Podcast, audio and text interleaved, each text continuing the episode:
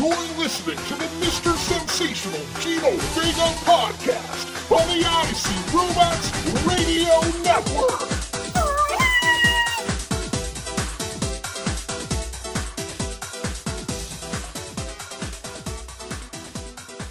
What's up, everybody? It's me, it's me, it's Gino V. It's Mr. Sensational Gino Vega with another episode of the Mr. Sensational Gino Vega podcast on the Icy Robots Radio Network. And, folks, this is episode 17.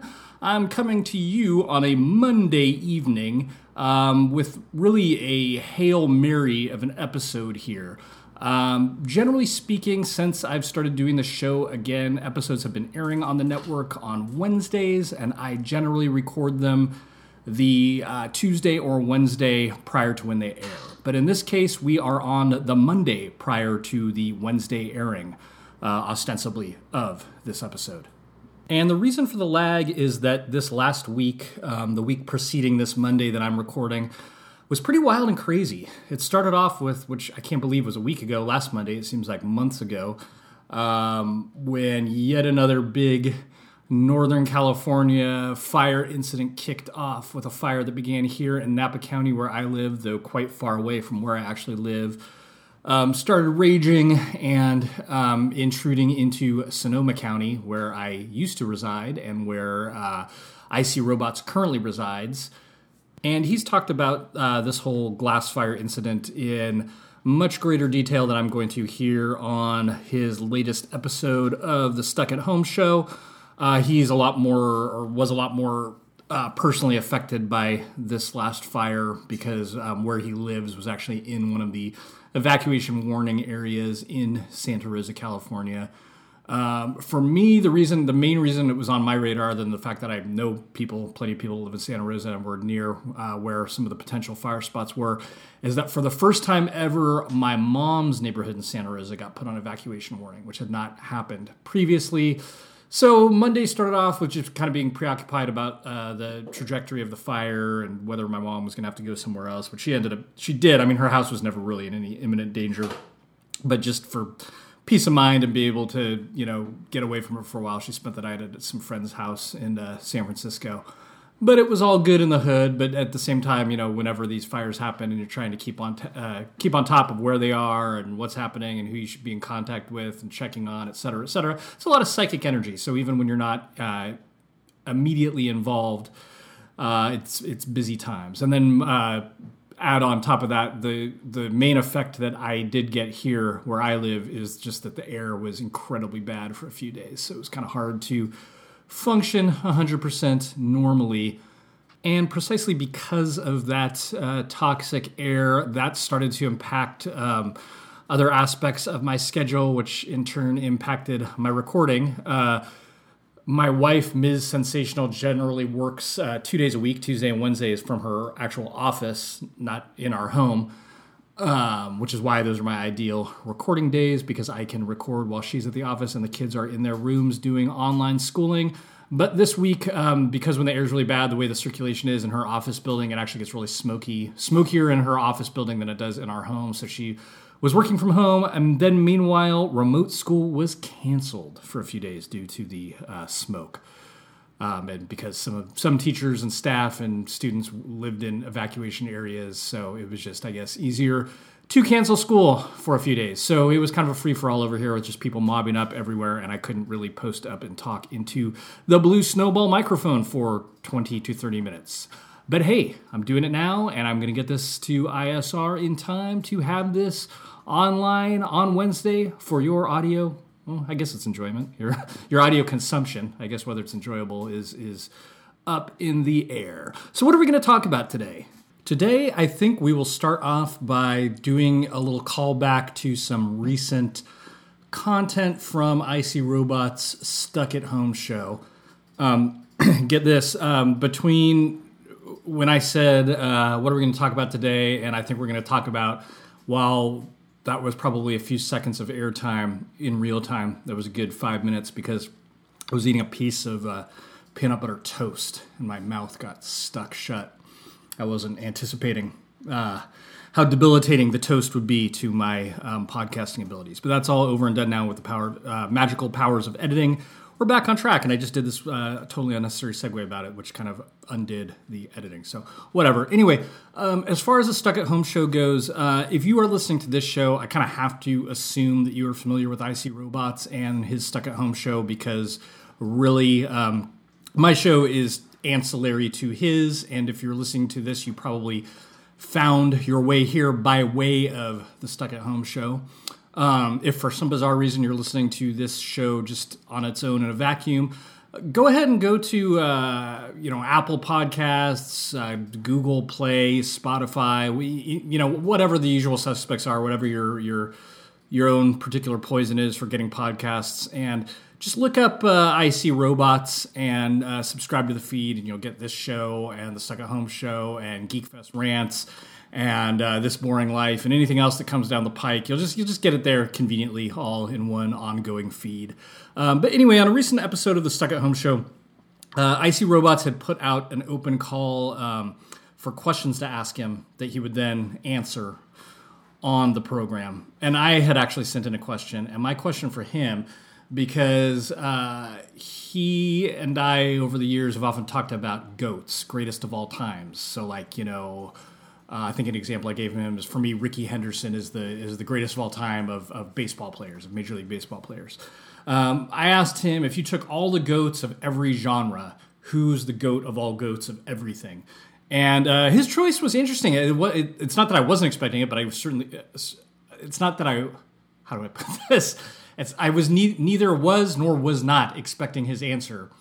Um, so his answer simultaneously surprised me, but it was absolutely perfect and his choice was Fred Rogers, Mr. Rogers, because for him, Mr. Rogers was kind of like the pinnacle, uh, the linchpin figure in developing young icy robot's mind when he was um, a lad. What does he call himself? Is it a young sprat? Is that is that an icy robots thing? I think it is. But uh, you know, I, I thought about what he said, and he had referenced how Star Trek was also up there in the running for the things that most shaped his worldview, Mr. Rogers and Star Trek and I realized, you know, I felt I feel pretty similar similarly. Um, I was neither a Fred Rogers nor a Star Trek super fan, though I certainly watched plenty of both and was a fan of both. Um, and I think sort of didn't realize how quietly both of those forces did help to uh, shape the way that I see things too. Uh, in the case of Mr. Rogers, he was always kind of the gold standard of reminding you that there's just very little reason to be belligerent in life. I guess is the best way I can put it. Like, well, there, there's there's never, it's never the best route to be ranting and raving and irate and screaming about something. There's usually a much more measured way you can deal with problems and find solutions to problems. And I I remember seeing that in Mr. Rogers early on and really taking that to heart. And belligerence is always something that has uh, bothered me. I, I don't. Uh, I don't, I don't react well to ranting, raving, outbursts. Um, and it's not that I've never uh, been belligerent myself or had my own uh, uh, meltdowns, but I always recognize that as just an absolute personal failure. Um, which is funny because a lot of times belligerent people seem to think that it is somehow a sign of power or strength. But really, when you are red faced and the spittle is flying and you're up in arms and screaming and yelling about something, you just really come across kind of sad. And and uh, Mr. Rogers, the the Rogerian worldview, is kind of the antidote to that. Just being kind, calm, measured, solving problems quietly, and uh, being being. Uh, uh strong through mild manneredness, I guess. And then with Star Trek, you have the idea that the kind of ultimate goal that we could hope for as a human species, the the the just most utopian of all futures, is a future where things are well ordered, well managed, um, rational, um, I don't want to go too far because I do think that there's there's there's a need and a place in uh, human life for the absurd and the wild and crazy every once in a while. But just as far as the way society is structured in in Star Trek, um, you know, things are well governed, things are well run, well managed. Um, resources are fairly distributed. Um, people are um, help people like within the federation, generally speaking, are are helping one another up versus trying to uh, tear each other down. And I learned that lesson in a variety of places um, growing up, but Star Trek was definitely uh, a cornerstone for that. Um, just dreaming of of a uh, social order um, where people are living together in a spirit of uh, friendly curiosity and wanting to re- really improve their own lot in life by improving the lot of all. What was it that Spock said? The the needs of the many outweigh the needs of the one or the few. Which is funny because every so often again, uh, nowadays you'll come across uh, uh, people out there on forums or whatever having to fit that like, oh, I don't like the new Star Trek stuff. They turned into SJWs, and it's like. Franchise was always pretty solidly SJW, bro. Like if you if you, if you're you're you're mad about uh, um, the idea of social justice and you're following a franchise where one of its most iconic characters claimed in his uh, dying breath that the needs of the many outweigh the needs of the one or the few, you're probably probably not a franchise for you. But in any case, I thought it was interesting that ISR cited those two shows, and it made me think about how they had had similar influence on me. So big ups to uh, Mr. Rogers' Neighborhood, Fred Rogers, and all of the entire Star Trek franchise. Uh, and thoughts and prayers to those of you who uh, are angered by either of those entities. Um, I will, though, now take a moment to do a belligerent rant of my own after just uh, decrying such things. When I was thinking about um, Mr. Rogers' Neighborhood, see, for me, um, when I was a kid, when I was little, like probably three or four, um, I my parents were they'd go through phases of trying to be restrictive about TV, um, but I could usually get away with uh, some uh, PBS shows because it was educational, air quotes. Um, so I generally was able to get away with watching. I think it was like Mister Rogers would air, and that was like a half hour show maybe, and then Sesame Street would be on, and that was like an hour, and then Electric Company would come on, and I could sometimes. Uh, get them to uh, hang with me watching Electric Company. And then by the time 321 Contact came on, it was 321 get out of the living room, turn off the TV, you're done. so, anyway, of those shows, I always thought of Mr. Rogers was kind of the appetizer. Not that I, I you know, didn't think highly of the show, but it was just to me the main event was Sesame Street. I was a hardcore Sesame Street guy. But here's the thing. So when I was young and I was watching Sesame Street, that show was deep. That show dealt with just really intense stuff for the 3 and 4 year old set. Like I remember when uh, the uh, little neighborhood store there, um, Hooper's store, when the actor that played elderly Mr. Hooper, the guy that owned the store, died. Um, the showrunners actually went ahead and uh, made his death part of the show. Like Big Bird goes to go see him at the store, and like, well, Mr. Hooper's not here, Big Bird. He died, and that was, I think, that was probably my first uh, grapple with the uh, topic of uh, death and dying at age three or whatever it was. Uh, I think the, the next big uh, incident like that I had was when I was quite a bit older. Um, I think I was, must have been about 12 or so.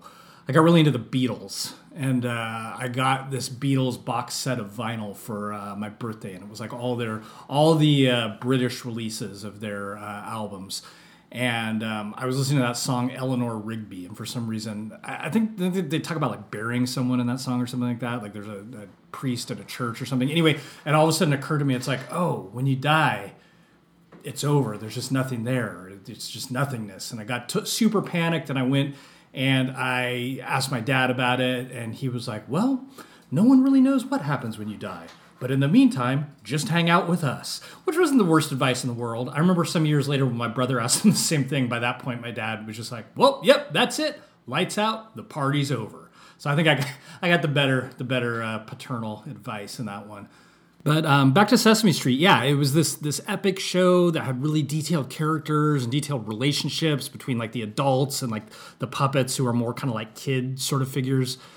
um, in most cases. That was always kind of ambiguous whether the puppets were kids or adults because they would act childlike, but then they would have their own apartments and stuff. But anyway, um, really detailed characters, really complex relationships, uh, dealt with really deep topics and issues. And as I got older and I had long since stopped watching Sesame Street, I always kind of had the back of my mind, oh, it'll be great when I have my own kids and they can watch Sesame Street and kind of learn some of these same lessons and, and you know see some of the same great storytelling. But man, by the time I had kids, this abomination that they have on now, I mean, at least now it's 10 years ago. God only knows what it's like uh, now. But uh, when my kids were little and they were watching Sesame Street, the entire format had been changed where now it was like five minutes of life on the street in the beginning, and then the rest of the show was just like Elmo having a conniption fit, you know, for like 45 minutes, just just writhing around in his apartment screaming about nothing. That's Sesame Street. And I thought, oh, maybe it's just like this one episode. Then I watched the next episode. No, same thing. Next episode, no, same thing. So it essentially had become the Elmo show. And it, be, and it was about nothing, offered no existential value to anyone on any level.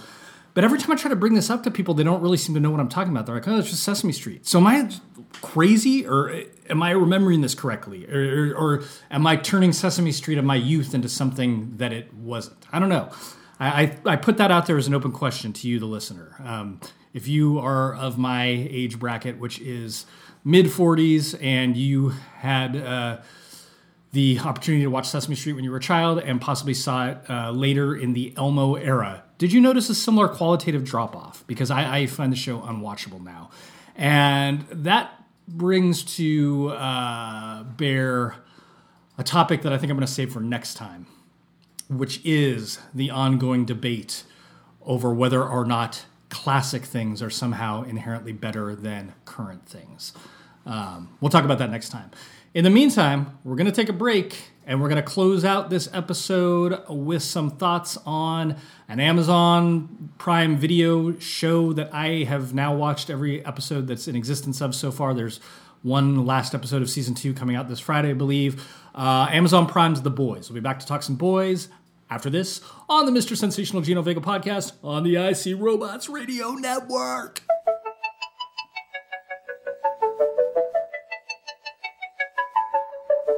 Butterfly in the sky. I can go twice as high. Take a look, it's in a book, a reading rainbow. I can go anywhere. Friends to know and ways to grow, a reading rainbow.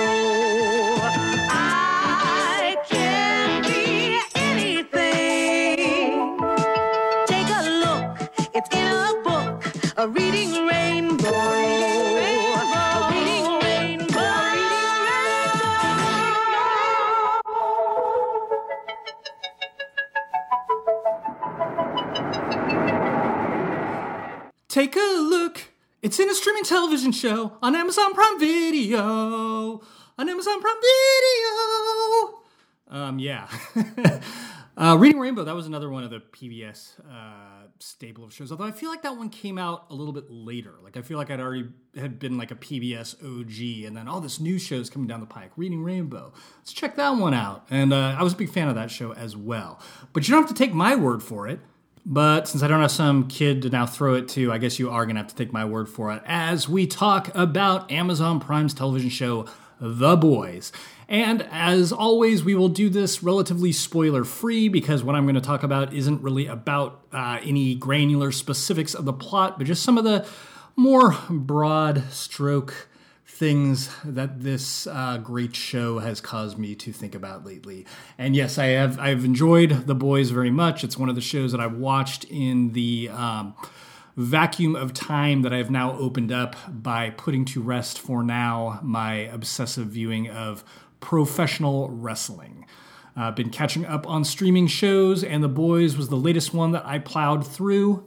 And for anyone who's unfamiliar, The Boys is a television show based on a comic book, which I believe is a Garth Ennis comic book. Um, I purposely, because I was going to sit down to watch this show and I didn't really know anything about the comic, I did not go out of my way to learn anything about it because I just wanted to watch the show on its own merits and not have preconceptions based on the comic or trying to compare it or having spoilers, what, whatever.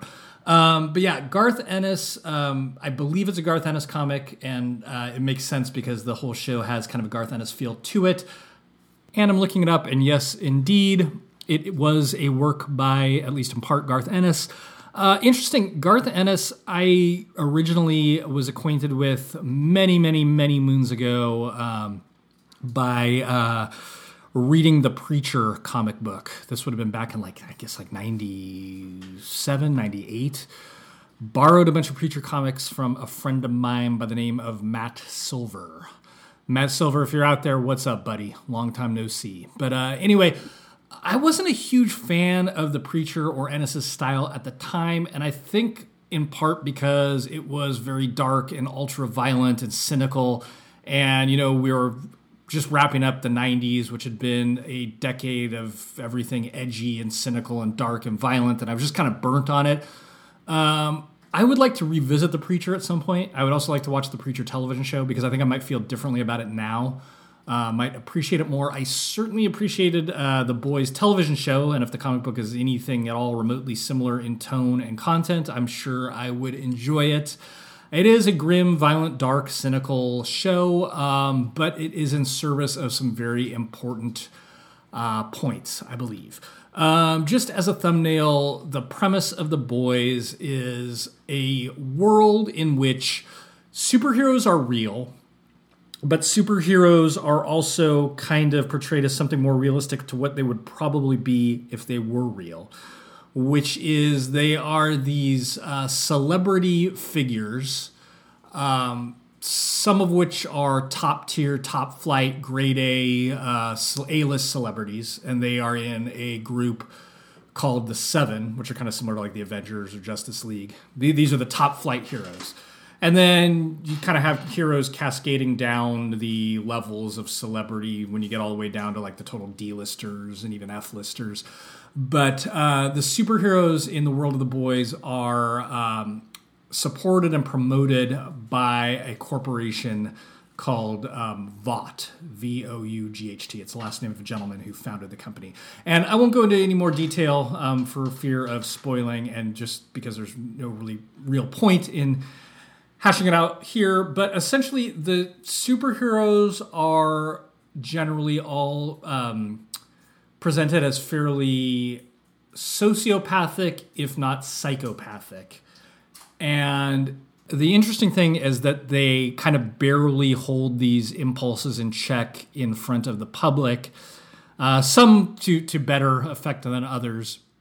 And to the public present kind of a you know corporate superhero here to help bud. You're the real heroes type uh, persona. But then as soon as the cameras drop as soon as the uh, public eye is gone it's just like oh get these these peasants away from me.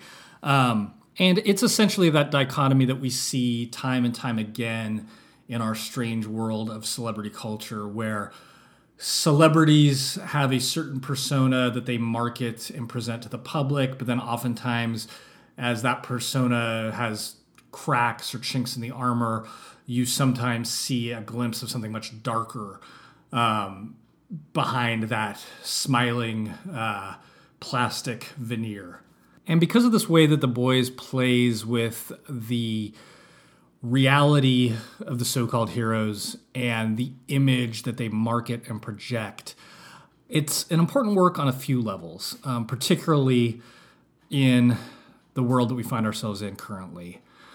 When watching The Boys, there are some really obvious, overt parallels one can make to um, current political happenings in our country, for those of us in the United States, where um, a sort of cabal of narcissistic sociopaths present a fake image of uh, strength and uh, heroism and patriotism.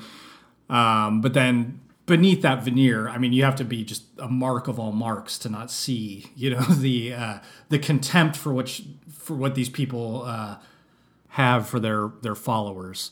But much like in real life in the boys, um, the followers are so uh, beholden to the myth and the image of their heroes that even when confronted with uh, abject, objective uh, proof of that contempt, they're easily swayed back on side or they make justifications for it.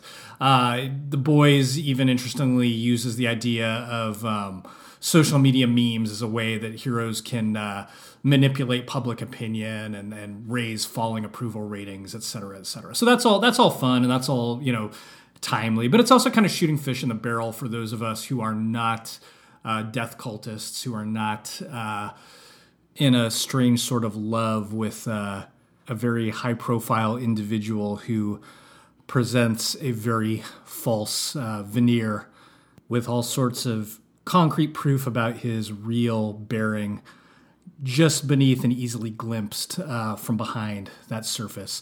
Uh, I, I, probably shouldn't beat around the bush here. it's like it, it's shooting fish in the barrel if you're not a Trumper. Uh, there's there's uh, very obvious and easy parallels between um, the fascist heroes of the Vought Corporation and uh, Trumpism. But again, I, that that's a fun uh, metaphor to play with. But it's also one that at this point, um, that issue is so uh, decided and divided that you either are not a death cultist and will find it funny that the boys sort of uh, lampoons Trumpism, or you are a uh, Trumper and you will just decry it as another example of liberal uh, arts and entertainment being mean. Or you'll just uh, act in complete bad faith and say that you fail to see the uh, obvious comparisons. But so, anyway, what's more interesting than with the boys is when you take aside some of the um, specifics of what is wrong with the hero characters. If you if you take away the uh, um, particulars of fascism and corporatism, and you just meditate on it um, as a look at how all of us um, deal with the idea of celebrity and the strange sort of idol worship and distorted thinking that afflicts most of us on some level when it comes to these uh, public projections and presentations of uh, famous people.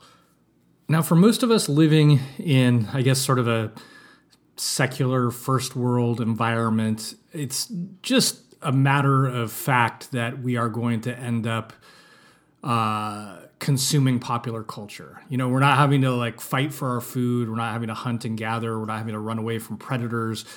And so, you know, over the course of our day, we end up with time that is idle. And a perfectly reasonable way of spending that time is by engaging with um, content, contents of popular culture, music, movies, television shows, books, comic books.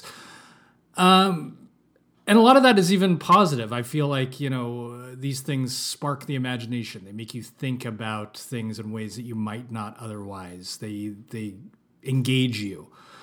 But along the way, um, these things involve whether it's actors in a movie or the band members playing the music that you like to listen to or the writer or artist behind that book or comic book that you're reading or the director behind the streaming television show on Amazon Prime Video that you're watching.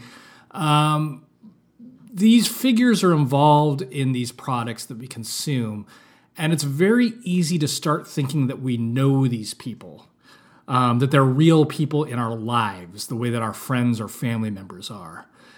And it's not to dehumanize these people, and it's not to say that we don't have a relationship with their work but I tend to find myself troubled in much the same way I feel when I when I watch The Boys and they're showing you these celebrities as they present themselves and then as they quote unquote actually are and the huge gulf uh, that exists there. I, I find myself troubled that we're often so quick to accept what is being presented as something more than it is. Think about your own life and your own day to day happenings and how you act in different situations, like how you act with uh, people at a store or a bank or something, and then people that you're kind of acquainted with, and then people that you know really well, and then people you live with, and how for each of these different situations, you probably present a fairly different person, different parts of yourself. You're not going to expose all of your uh, innermost thoughts and feelings and secrets to someone that you happen to walk past on the street. And much in the same way, when you see, let's say, The Rock uh, giving an interview for Access Hollywood or something, uh, you're seeing the Rock brand as it is choosing to present itself in an interview on Access Hollywood. And you, you can find that perfectly charming, perfectly entertaining, awesome. You love it, you love the brand, but you don't know that person. The person is not your friend. You don't have a personal relationship with them. And for all I know, who knows? I'm not saying that everything's like the boys, where like every beaming, smiling celebrity is a psychopath the minute they turn around from the camera but we just have no idea. The the Rock could be the greatest guy the world's ever known. He could be the worst person the world's ever known. Very likely he's some gradation of all things somewhere in between, like most people are. But at a certain point, I just find it weird that we're so we spend so much time in our head feeling like we know people that we will never meet, that will never meet us. Oftentimes, even to the detriment of actual relationships with people in our real life.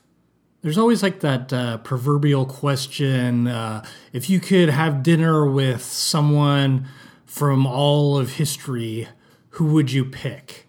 And, you know, of course, the, the tried answers George Washington, Martin Luther King Jr., uh, I don't know who else is like historical figure, Abraham Lincoln.